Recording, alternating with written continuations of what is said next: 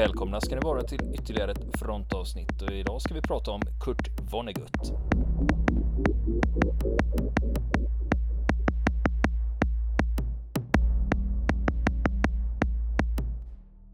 Ja, vi befinner oss i Dresden och eh, Kurt Vonnegut är ju krigsfånge där. Eh, och han hade varit med om bombningarna nu va? Och du berättade om hur de gick och plockade ur lik ur skyddsrummen. Ja, precis, precis. Alltså det var ju ett eh, fruktansvärt eh, arbete som de fick göra där under de följande månaderna eh, efter bombningen av Dresden då. Så de var ju upptagna av det här under halv, halva februari, hela mars, hela april 1945. Och eh, sen kom ju krigsslutet då i slutet av april 1945 så samlas fångarna plötsligt ihop och organiseras i marschkolonner. Och de tvingas marschera söderut mot den tjeckiska gränsen. Och det här är då eh, under de allra sista dagarna av kriget när ryssarna närmar sig Dresden. Och eh, den här marschen, den tog två dagar. Och när de hade kommit fram till gränsen, då försvann de tyska vakterna. Så de blev övergivna, stod där på vägen och visste inte vad de skulle ta sig till. Helt enkelt, för vakterna de schappade, för de eh, ville naturligtvis inte bli ryska krigsfångar. Och eh, eh de, eh, han har beskrivit då i, efter kriget då hur de under flera dagar hamnade i ett slags vakuum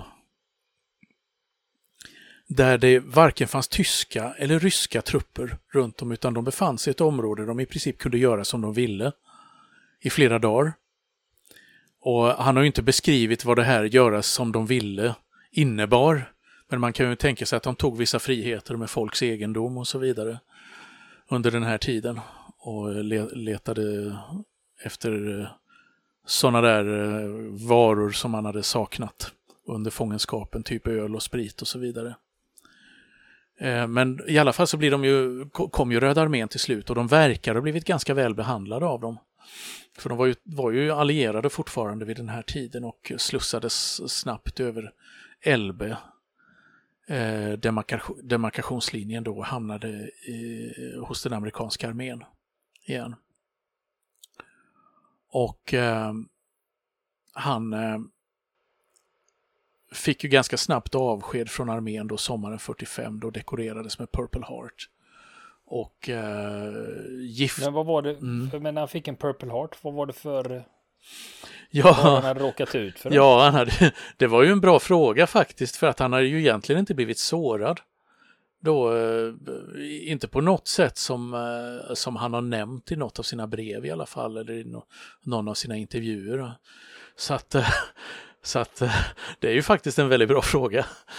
Måste man säga, men ett Purple Heart fick han i alla fall. Det kan ju varit att han fick någon skråma under den här striden då i Ardennerna. Eh, nå något, något splitter som eh, sårade honom eller så, men det, det, var ju inte så att han fick hamnade på sjukhus eller, eller någonting alls för den tiden, vid den tiden då liksom.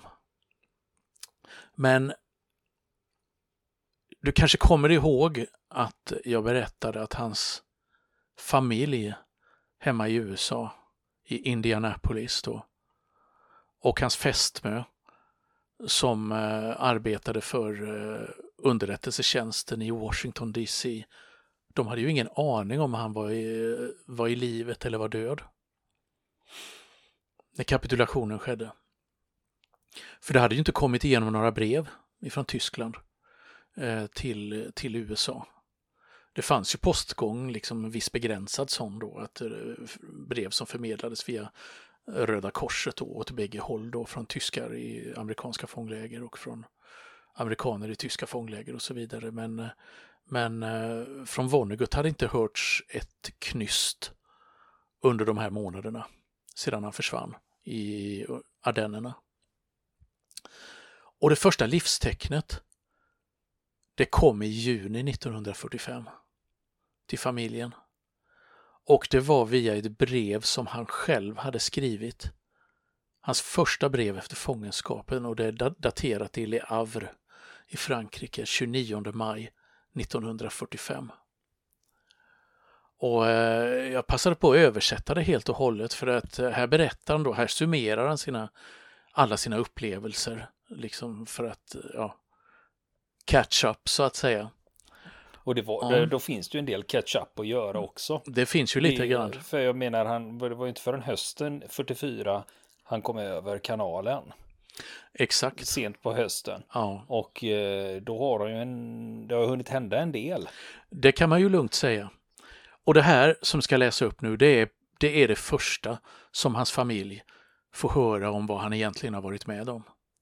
Här skriver han då, alla kära. Jag har fått veta att ni förmodligen aldrig blev informerade om att jag blev något annat än saknad i strid. Det finns också risk att ni inte fick något av mina brev som jag skrev från Tyskland. Och det medför att det finns mycket för mig att förklara. Närmare bestämt. Jag har varit krigsfånge sedan den 19 december 1944 när vår division strimlades sönder och samman av Hitlers sista desperata framstöt genom Luxemburg och Belgien. Sju fanatiska tyska pansardivisioner anföll oss och skar av oss från resten av general Hodges första armé. De andra amerikanska divisionerna på våra flanker lyckades dra sig tillbaka. Men vi blev tvingade att stanna kvar och slåss. Bajonetter duger inte mycket till mot stridsvagnar. Vår ammunition, mat och medicinska förnödenheter tog slut och våra förluster översteg de som ännu kunde strida så vi gav upp. 106 divisionen fick en Presidential Citation. Det är alltså ett, det är ett omnämnande då, hedersomnämnande i en, en av presidentens kungörelser då. Och några brittiska medaljer för det hela. Men det var banne mig inte värt det. Jag var en av de få som inte blev sårad. Tack gode gud för det. Nåväl. Övermänniskorna lät oss marschera. Utan mat, vatten eller sömn till um Limberg. Det var en sträcka på cirka 60 miles. Eh, vad blir det? Det är väl ungefär 9 mil ungefär. 9 svenska, svenska mil om jag eh, räknat rätt. Eh, där lastades vi och låstes in 60 man i varje liten oventilerad, ouppvärmd godsvagn. Det fanns inga sanitära installationer. Golven var täckta med färsk koskit. Det fanns inte plats för oss alla att ligga ner på samma gång. Hälften sov medan den andra hälften stod halvt om halvt. Och vi tillbringade flera dygn, inklusive julen, på det där sidospåret i Limburg. På julafton bombade och besköt RAF vårt omärkta tåg och de dödade cirka 150 av oss. Och vi fick lite vatten på juldagen och transporterades långsamt genom Tyskland till ett stort krigsfångeläger i Mühlburg söder om Berlin. Vi släpptes ut ur godsvagnarna på nyårsdagen. Tyskarna föste oss genom skållheta avlusningsduschar. Och många dog av chock och dusch, av duscharna efter tio dagars svält, törst och förfrysning. Men jag klarade mig. Under Genèvekonventionen är officerare och underofficerare inte tvungna att arbeta när de blivit krigsfångar. Och som ni vet så är jag menig soldat. 150 sådana små varelser fördes till ett arbetsläger i Dresden den 10 januari. Jag var deras förman på grund av de få ord tyska jag talade. Olyckligtvis hade vi sadistiska och fanatiska vakter. De vägrade oss läkarvård och kläder. Vi tvingades arbeta långa arbetsdagar med extremt tungt arbete. Våra matransoner var 250 gram svart bröd och en pint okryddad potatissoppa varje dag.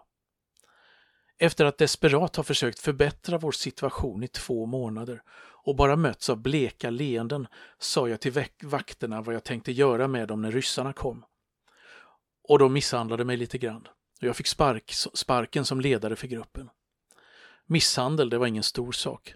En grabb svälte ihjäl och SS-soldaterna sköt två stycken av oss för att de hade stulit mat. Omkring den 14 februari kom amerikanerna över oss följda av RAF. Deras kombinerade ansträngningar dödade 250 000 människor på 24 timmar och ödelade hela Dresden. eventuellt världens vackraste stad. Men jag klarade mig.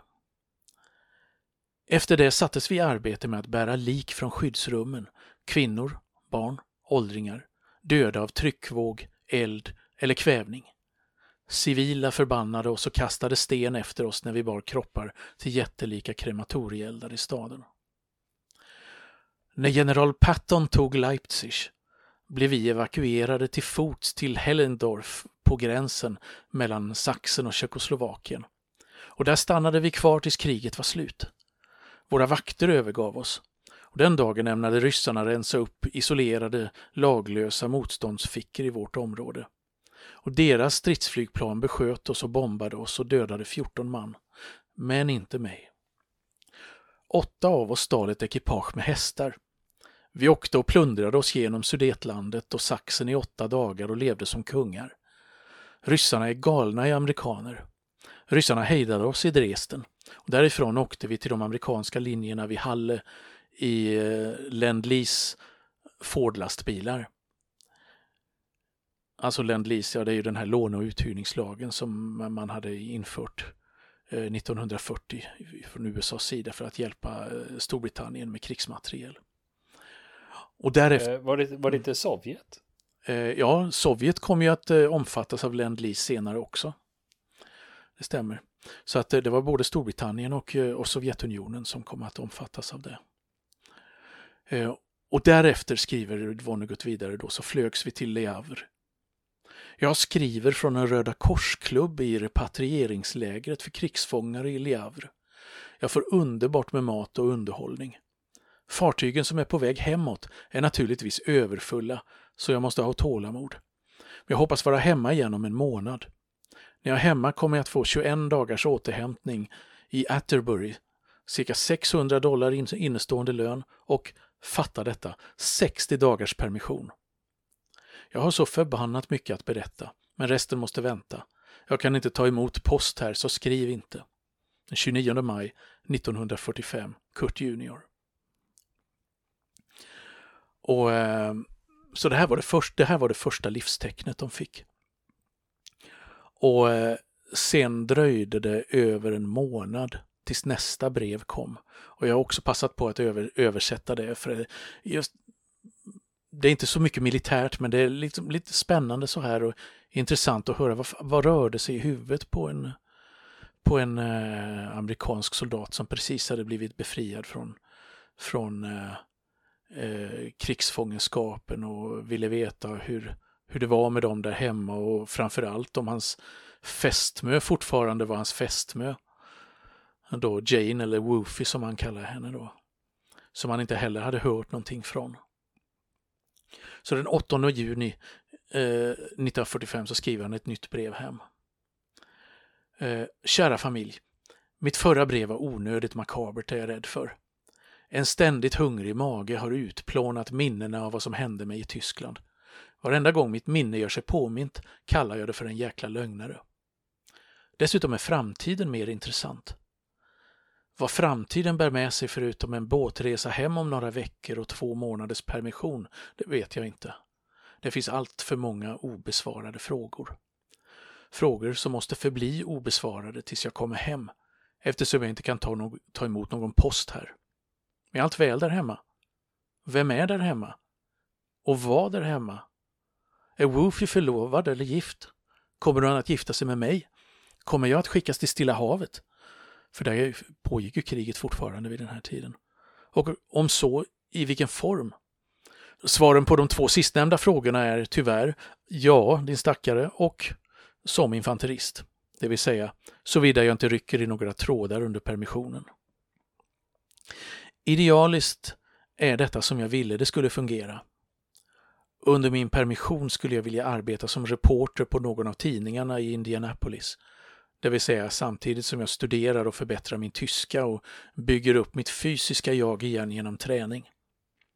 Denna sunda och välmenta plan kan komma att likvideras på ett ögonblick till förmån för en smekmånad förutsatt att jag älskar Woofy och att hon älskar mig fortfarande, vilket återstår att se. Jag konstaterar att jag inte har en chans att ta avsked under det rådande poängsystemet för avsked där det krävs 85 poäng och jag har nått i stil med 43. Jag vill inte längre veta av något mer av den här menig infanteristgrejen. Vad jag skulle vilja göra är att återvända till Tyskland och använda min språkkunskap och min solida kunskap om folket där till min egen fördel. Eller ännu hellre skaffa ett anständigt jobb här i staterna. Jag vet inte, vi får se. Jag har bara en vag aning om när jag kommer hem. Sjötransporterna är hopplöst överfulla och jag är en av de sista krigsfångarna som kom hit. Sent i juni eller början av juli.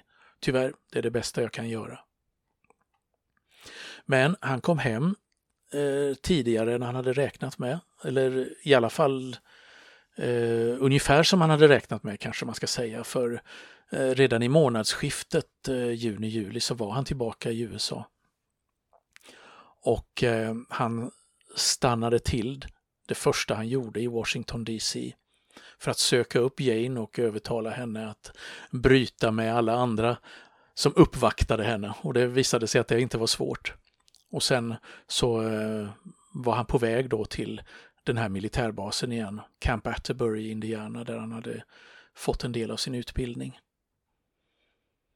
Och det finns ett brev till då som är skrivet av Kurt Vonnegut's farbror Alex Vonnegut till en annan släkting som beskriver hur de hämtade Kurt eh, i, eh, i lägret då. Och eh, han hade tagit med sig Kurts stora syster Alice på resan. Och han skriver så här då till den här släktingen som heter Ella Stewart. Eh, Indianapolis den 4 juli 1945. Kära Ella. Kay, alltså Kurt, han är hemma. Vid lunchtid igår sa Kurt till mig att Alice hade ringt henne. Eh, Kurt senior alltså. Och Kay, han hade ringt från Camp Atterbury. Skulle de kunna hämta honom vid tretiden? Han var säker på att han skulle komma därifrån då. Jag var glad över att eh, Kurt senior då hade bett mig följa med honom och hämta grabben. Det var första gången som jag hade varit i Atterbury. Vilket otroligt ställe. Baracker och baracker och baracker som sträckte sig över många kvadratkilometer och tusentals soldater och många tyska krigsfångar. Vi gick till officersmäss nummer ett där eh, Kay hade sagt att vi skulle möta honom. Klockan var tio över tre men ingen Kay syntes till. Jukeboxarna spelade och soldater och militärlottor dansade. Full kommers var det vid ett glasstånd och där fanns det också Coca-Cola och pajer att köpa. Och Alice var nervös. Hon var rädd för att kräkas. Och vi fick Coca-Cola och satte oss på verandan framför huset. Ett dussin soldater satt där också och tog det lugnt. Och den allmänna atmosfären, det var tristess. På långt håll såg vi en lång man närma sig, bärande på en tung väska. Kunde det vara Kay? De där långa benen? Det kunde det vara. Och det var det. Vi lät Alice gå och möta honom. En kram och en kyss. Inga känslor nu, snälla, vädjade Kay. Bägge torkade sina ögon. En kram från hans far, en formell handskakning från mig och den stora säcken lyftes upp och bars till Kurts Dodge. Kay öppnade bakluckan och kastade in den tunga säcken. Han är längre än någonsin, samma långa ögonfransar, men åh vilket ansikte! Väldigt brunbränt från konvalescens, centret ville Avre och de 15 dagar långa resan över Atlanten. Jag vill köra bilen, sa han, och han körde oss hem.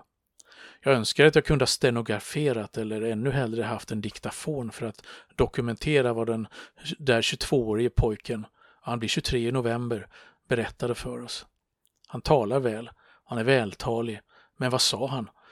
Vad, hade han, vad hade, sa han inte och vad hade han inte sett? Och vad hade han inte utstått och lidit under den här tiden? Ingenting som jag kan skriva här kan ge ordentligt intryck av vad vi hörde. Kom ihåg att han körde och pratade samtidigt. Och det är bara ett 60-tal kilometer från Atterbury till Louise Adams hus där Jimbo hade stått parkerad under eftermiddagen. Han har förlorat över 20 kilo som en följd av sina upplevelser efter att ha blivit tillfångatagen den där förfärliga dagen då 106 divisionen plötsligt och helt oväntat blev anfallen. Jag hade aldrig varit riktigt hungrig tidigare, sa Kay. Jag visste inte vad det innebär att vara törstig. Att vara riktigt hungrig är en märklig känsla. Man blir galen. Man, men man får inte ge upp. Om man ger upp, om man inte bryr sig, om man lägger sig ner och inte bryr sig, så blir ens njurar dåliga och man pissar blod och sen kommer man inte kunna ta sig upp igen och man tynar bort, berättade han. Vad säger de här om bombningen av Dresden? frågade han också. Ja, vi berättade för honom att vi visste att Dresden hade blivit bombat. Han såg Dresden innan det hände. På 24 timmar hände det. Och han var mitt i det, inspärrad med 150 fångar i det kommunala slakthuset som inte blev bombat. Okej berättade så här. Som en kille sa, det fanns 150 grisar här och nu 150 tillfångatagna infanterister. Nu kan man lägga sig ner var som helst i Dresden och överblicka hela området som en gång var en vacker stad. Knappt 50 hus står fortfarande kvar på denna vidsträckta yta. Och tro inte att det var en skandal att förstöra den staden. Man kan inte föreställa sig eh, vad det innebär. Och vilka blev dödade? 250 000 män. Han har ju fortfarande de gamla siffrorna då från den tyska propagandan. Eh, ska tilläggas då. De flesta åldringar förstås. Och alla kvinnorna och barnen. Det går inte att beskriva vad det innebär att bli bombad. Och tänk, folket i Sachsen där Dresden ligger hade aldrig nytta av Hitler och hela det jävla gänget. Hitler kom bara två gånger till Dresden. Han blev aldrig välkomnad och Dresden hade praktiskt taget inga luftskyddsrum. Man antog att Dresden inte skulle bombas. Men nu är allt borta. Alla konstgallerierna. Allting. Ja, så skrev han om, eh, om det här då. Eh, hans farbror då om eh, mottagandet och vad, vad eh, brorsonen berättade under bilresan hem. Jag tänkte på en sak just när mm. du redogör för de här breven. Eh, hur vi lever idag där vi inte använder, det brev inte används på det viset och nedtecknar en historia. Ja. Eh, och vad kommer det att finnas kvar sen liksom från ja. våra dagar? Ja, det kan man ju verkligen undra. Är det sms-konversationerna som kommer att Ja visst, det kan man ju verkligen undra. Det kommer ju, det kommer ju nästan vara lite grann som medeltiden att eh, källorna är borta. De kommer ju inte finnas på samma sätt. Eh, våra mobiltelefoner och sms-konversationer och, och, sånt. Jag menar, hur länge lagras det? Det vet vi ju inte. Och det, det, det känns ju inte så betryggande riktigt som historiska källor. Gör det ju inte. Och hur mycket kommer vi få veta om eh, liknande öden i andra krig? Som sagt, ja, det kan man verkligen fråga sig. Ehm, och det händer väldigt mycket då den här som, sommaren då han kommer hem. Den, redan den första september så gifter sig eh, Kurt med eh, Jane eh, i Indianapolis och sen åkte de på en eh, eh på smekmånad i en resort i Indiana, då, en semesterby med nationalpark. Eh, och eh, enligt eh, familjelegenden så tvingade Jane honom att läsa Bröderna Karamazov av Dostojevskij under smekmånaden. och, ehm, och som sagt, och efter detta, det är ju historia så att säga. Och redan här under hösten så börjar då hans funderingar på att bli författare ta form. Eh, Jane hade själv trott att det var hon som skulle bli författare men insåg redan under hösten när han hade börjat skriva små noveller och skicka in till tidningar att han var ju den bättre, han var den bättre författaren, den större talangen i hennes ögon så hon, hon la sina dröm, författardrömmar åt sidan för att hjälpa honom. Och eh, när de studerade på universitetet ihop så skrev han i november 45 redan ett brev till Jane eh, som var iväg på ett annat håll då. Och då hade han läst en artikel i Newsweek om eh, eh bombningen av Dresden. Och det här fick honom att inse att han måste skriva om sina egna krigserfarenheter. Och, eh, han liksom skrev liksom By Jesus I was there, that was me, I was there. Alltså, herregud, jag var ju där, det var jag, jag var ju där, skriver han då. Och det här blev på något sätt, eh, kan man säga, fröet till den här legendariska klassikern Slakthus 5. Men så han bestämde sig väldigt tidigt för att skriva om detta, använda de här, eh, de här upplevelserna. Men det tog ju honom över 20 år innan den boken kom ut. 1969. Innan dess hade han skrivit flera andra lättsamma humoristiska böcker, romaner då, eh, men eh, som hade haft ganska blygsam framgång. Och Det var ju först med den här boken då, 69, Slaughterhouse 5 och The Children's Crusade, som, eh, som han fick sitt stora både nationella och internationella genombrott som författare. Och eh, som vi berättade då i första avsnittet när vi pratade om Vonnegut, den kom ju precis vid rätt tidpunkt kan man säga, just när USA brottas med ett nytt krig och vad håller man egentligen på med i ett främmande land? Eh, Vietnam då, vid det tillfället. Och eh, det hade briserat upp, de första uppgifterna om eh, eh, de här massakrerna i Song My och så vidare. Eh, skak, som skakar den amerikanska allmänheten. Och här kom en bok som handlar om hur man utplånade en hel stad under, under andra världskriget. Och eh, eh, så att det var ju en... Eh, eh det slog ju an en eh, sträng, liksom. Det, slog, liksom det rörde vid en nerv då hos den amerikanska allmänheten ehm, på ett sätt som eh, den kanske inte hade gjort om den hade kommit ut vid något annat tillfälle. Och så att det var ju, det var ju den boken som gjorde hans lycka som författare, kan man säga. Och eh, bara några år innan han gick bort, 2007, så eh, sa han en gång i en intervju att han var förmodligen den enda personen på hela jordklotet som hade nytta av bombningen av Dresden. Han sa så här att räden förkortade inte kriget med en halv sekund. Den befriade inte en enda person från ett dödsläger. Det fanns bara en enda person som drog, hade nytta av den. Inte, inte två, inte fem eller tio, utan bara en. Och den enda personen var jag själv, Kurt Vonnegut. Och, som som och så skrev han att han hade räknat ut att han genom åren hade fått ungefär 5 dollar för varje lik i Dresden för försäljningen av Slakthus 5.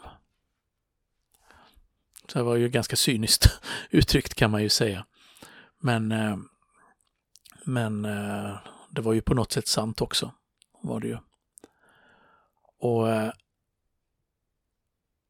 man kan ju säga så här då att de som har följt de här avsnitten då där vi har berättat om Kurt Vonneguts upplevelser i, eh, i eh, Dresden eh, och eh, som kanske blivit nyfikna på romanen Slakthus 5 efter detta och och eh, har börjat läsa den eller har tänkt göra det. Så ska vi också tillägga att man kan faktiskt åka och besöka Slakthus 5. Det finns kvar fortfarande idag. Det kan ju vara ett litet tips till den till resenärerna när väl coronarestriktionerna eh, lättas. Om man får lust att åka till Dresden och gå på museer. Där finns ju för övrigt eh, Tysklands största eh, eh krigsmuseum. Det ligger i Dresden. Eh, men också Slakthus 5. Och då är det ju så med Dresden och den här historien, alltså Slakthus 5 har ju blivit det är ju en klassiker som jag sa, det är en internationell framgång och det finns en stor internationell publik som känner till den. Men hur är det i Dresden? Ja, det är inte så många som har koll på den här boken eller på Kurt Vonnegut och eh, det beror ju till stor del på att Dresden under den tiden boken kom ut och fick sin största framgång så låg ju, låg ju den staden bakom järnridån i det kommunistiska Östtyskland och där gavs boken aldrig ut. Eh, och det försöker man ändra på eh, nu under senare år i Dresden, att eh, den ska bli mer känd även bland ortsbor. Och då är det så här att det här Slakthus 5, numret på det, det innebär att det fanns ju ett antal andra slakthus också. Det var ett helt, det var ett helt område, ett jättestort område i en stadsdel, stadsdel i Dresden, där det låg en rad olika eh, kommunala slakthus som försåg, eh, som försåg staden då med, med kött och charkuterier och korv, allt möjligt. Och eh, det är många som har spekulerat tidigare genom åren som har rest till Dresden intresserade av Kurt Vonnegut och av kriget och så vidare som har försökt ta reda på vilket av de här husen är det egentligen och det har funnits olika teorier för det här området stod för fäfot eh, efter murens fall och eh, var väldigt förfallet. Eh, men nu är det kartlagt det är på en adress som heter Messering 6. Det ligger 10 minuters promenad från centrum i, eh, i Dresden då och eh, där finns en prydlig minnesskylt utanför idag. Och själva byggnaden, den heter Hall 1, Halle 1 alltså, på ett mässområde. Det är den stora Dresdenmässan som öppnade 2001 som har tagit över alla de här byggnaderna som tillhörde de här slakterierna och förvandlat dem till flådiga eh, mässlokaler istället. Och i mm. källaren... Kan man komma ner i källaren liksom och se, här satt Kurt Vonnegut under bombanfallet? Jajamän, det är precis vad man kan göra. För i den källaren, i hall 1, så har man inrättat en stor minnesvägg med, eh, som handlar om Kurt Vonnegut och bombningen av Dresden och Slakthus 5. Och det är, det är liksom en jättestor vägg som man har med ett collage av, eh, av eh, bilder och eh, citat och eh, informationstexter, lite som serietidningsrutor kan man säga. Så de, det här visar man då Dresdens stadsplan. Här finns bilder på staden före och efter förstörelsen. Här finns storyn om boken, hur den kom till och citat ur boken. Och, liksom, och mitt i hela det här kollaget mitt på väggen så finns ett av de mest eh, liksom centrala citaten ur, ur boken. Då. Eh, och det är ett citat som kom från huvudpersonen i boken, Billy Pilgrim. Då. Eh, Vonneguts alter ego som förklarar att it was just like the moon, det var precis som på månen. Och då menar, menar ju då eh, synen som mötte dem när man kom upp ur skyddsrummet efter, efter bombningarna. Och man kan inte gå ner där själv. Det får man inte göra eftersom det här är ett, eh, liksom, det är ett fungerande eh, mässområde med eh, ja, där det pågår utställningar och det ska naturligtvis vara inträde och allt möjligt. Utan ska man besöka det så måste man gå en guidad tur. Och det finns det ju flera sådana här eh, företag, lokala företag, bland annat ett som heter Nightwalk Team Dresden, som anordnar speciella Kurt Vonnegut-turer då, där man kan få komma ner i just den källaren och, och, och titta, källaren där boken föddes. Så att eh, ett litet restips när, eh, när det blir möjligt att röra sig lite friare eh, runt om i Europa. Snart ja, jag har ett annat restips om det är Dresden. Mm. Eh, eh, det hänger väl ihop med om man är intresserad av diamanter. För en av världens mest kända diamanter förvaras på ett museum där Dresdens gröna diamant. Eh, och den befann sig faktiskt i Dresden under bombningarna. Men den, den hade i och för sig evakuerats till ett slott som heter Königstein. Så den juvelsamlingen klarade sig. Eh, och sen eh, kom det på avvägar då efter andra världskriget för Sovjetunionen la rabarber på den här ädelstenssamlingen men lämnade tillbaka den till Östtyskland 1958 och idag finns den här Dresdens gröna diamant utställd i på museet i Dresden igen då. Just det. Ja, det finns mycket att se i Dresden gör det ju. Vi hade ju, pratade ju om Frauenkirche, eh, den här kyrkan som byggdes upp. Eh, och efter bombningarna nu så sent som 2005 återinvigdes då. Eh, väl värt ett besök. Och sen då för, eh, som ett tips till våra eh, våra lyssnare särskilt då, då är ju det här militärmuseet som jag nämnde eh, tidigare då här, som är alltså, det är Bundeswehrs militärhistoriska museum. Militärhistorisches Museum der Bundeswehr. Och det var alltså under DDR-tiden så var det ju DDRs krigsmuseum som låg där. Och det var krigsmuseum redan före DDR-tiden då. Då var det ju armé, då var det liksom också ett preussiskt museum, ett saxiskt militärmuseum. Och under Hitlertiden så var det Wehrmachts militärmuseum, så det har långa traditioner det här, det här, det här bygget och här finns ju otroligt mycket att titta på. Så att säga, för den som är, den som är intresserad. Eh, och de har en ganska bra hemsida också.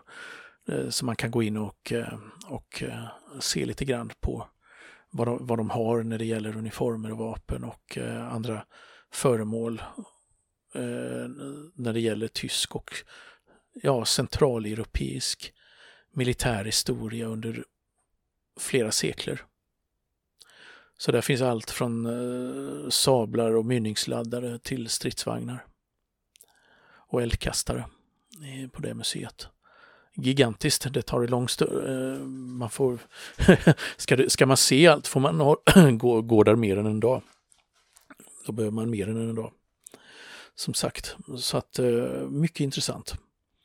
Eh, ställe att besöka för de som inte varit där och faktiskt lite anonymt i den här får man nog säga i, den här liksom floran av krigsmuseer som finns runt om i Europa och som ja, våra lyssnare gärna åker runt och besöker. Så det kan vara en liten, liten pärla kan man säga att upptäcka. Ja, men du, eh, jag tänkte nu har du ju dragit Staron och Vonnegut, men du har ju inte dragit hans svensk koppling. Nej, det har jag inte gjort. hade du tänkt att göra det eller Nej. tänkte du hoppa över det? Det hade, jag, det hade jag inte tänkt att göra för den hade jag inte koll på riktigt. jo, det var så här att medan han var, höll på med litteratur då och skulle bli författare och skrev lite grann och så där så var man ju tvungen att försörja sig med ett dagjobb.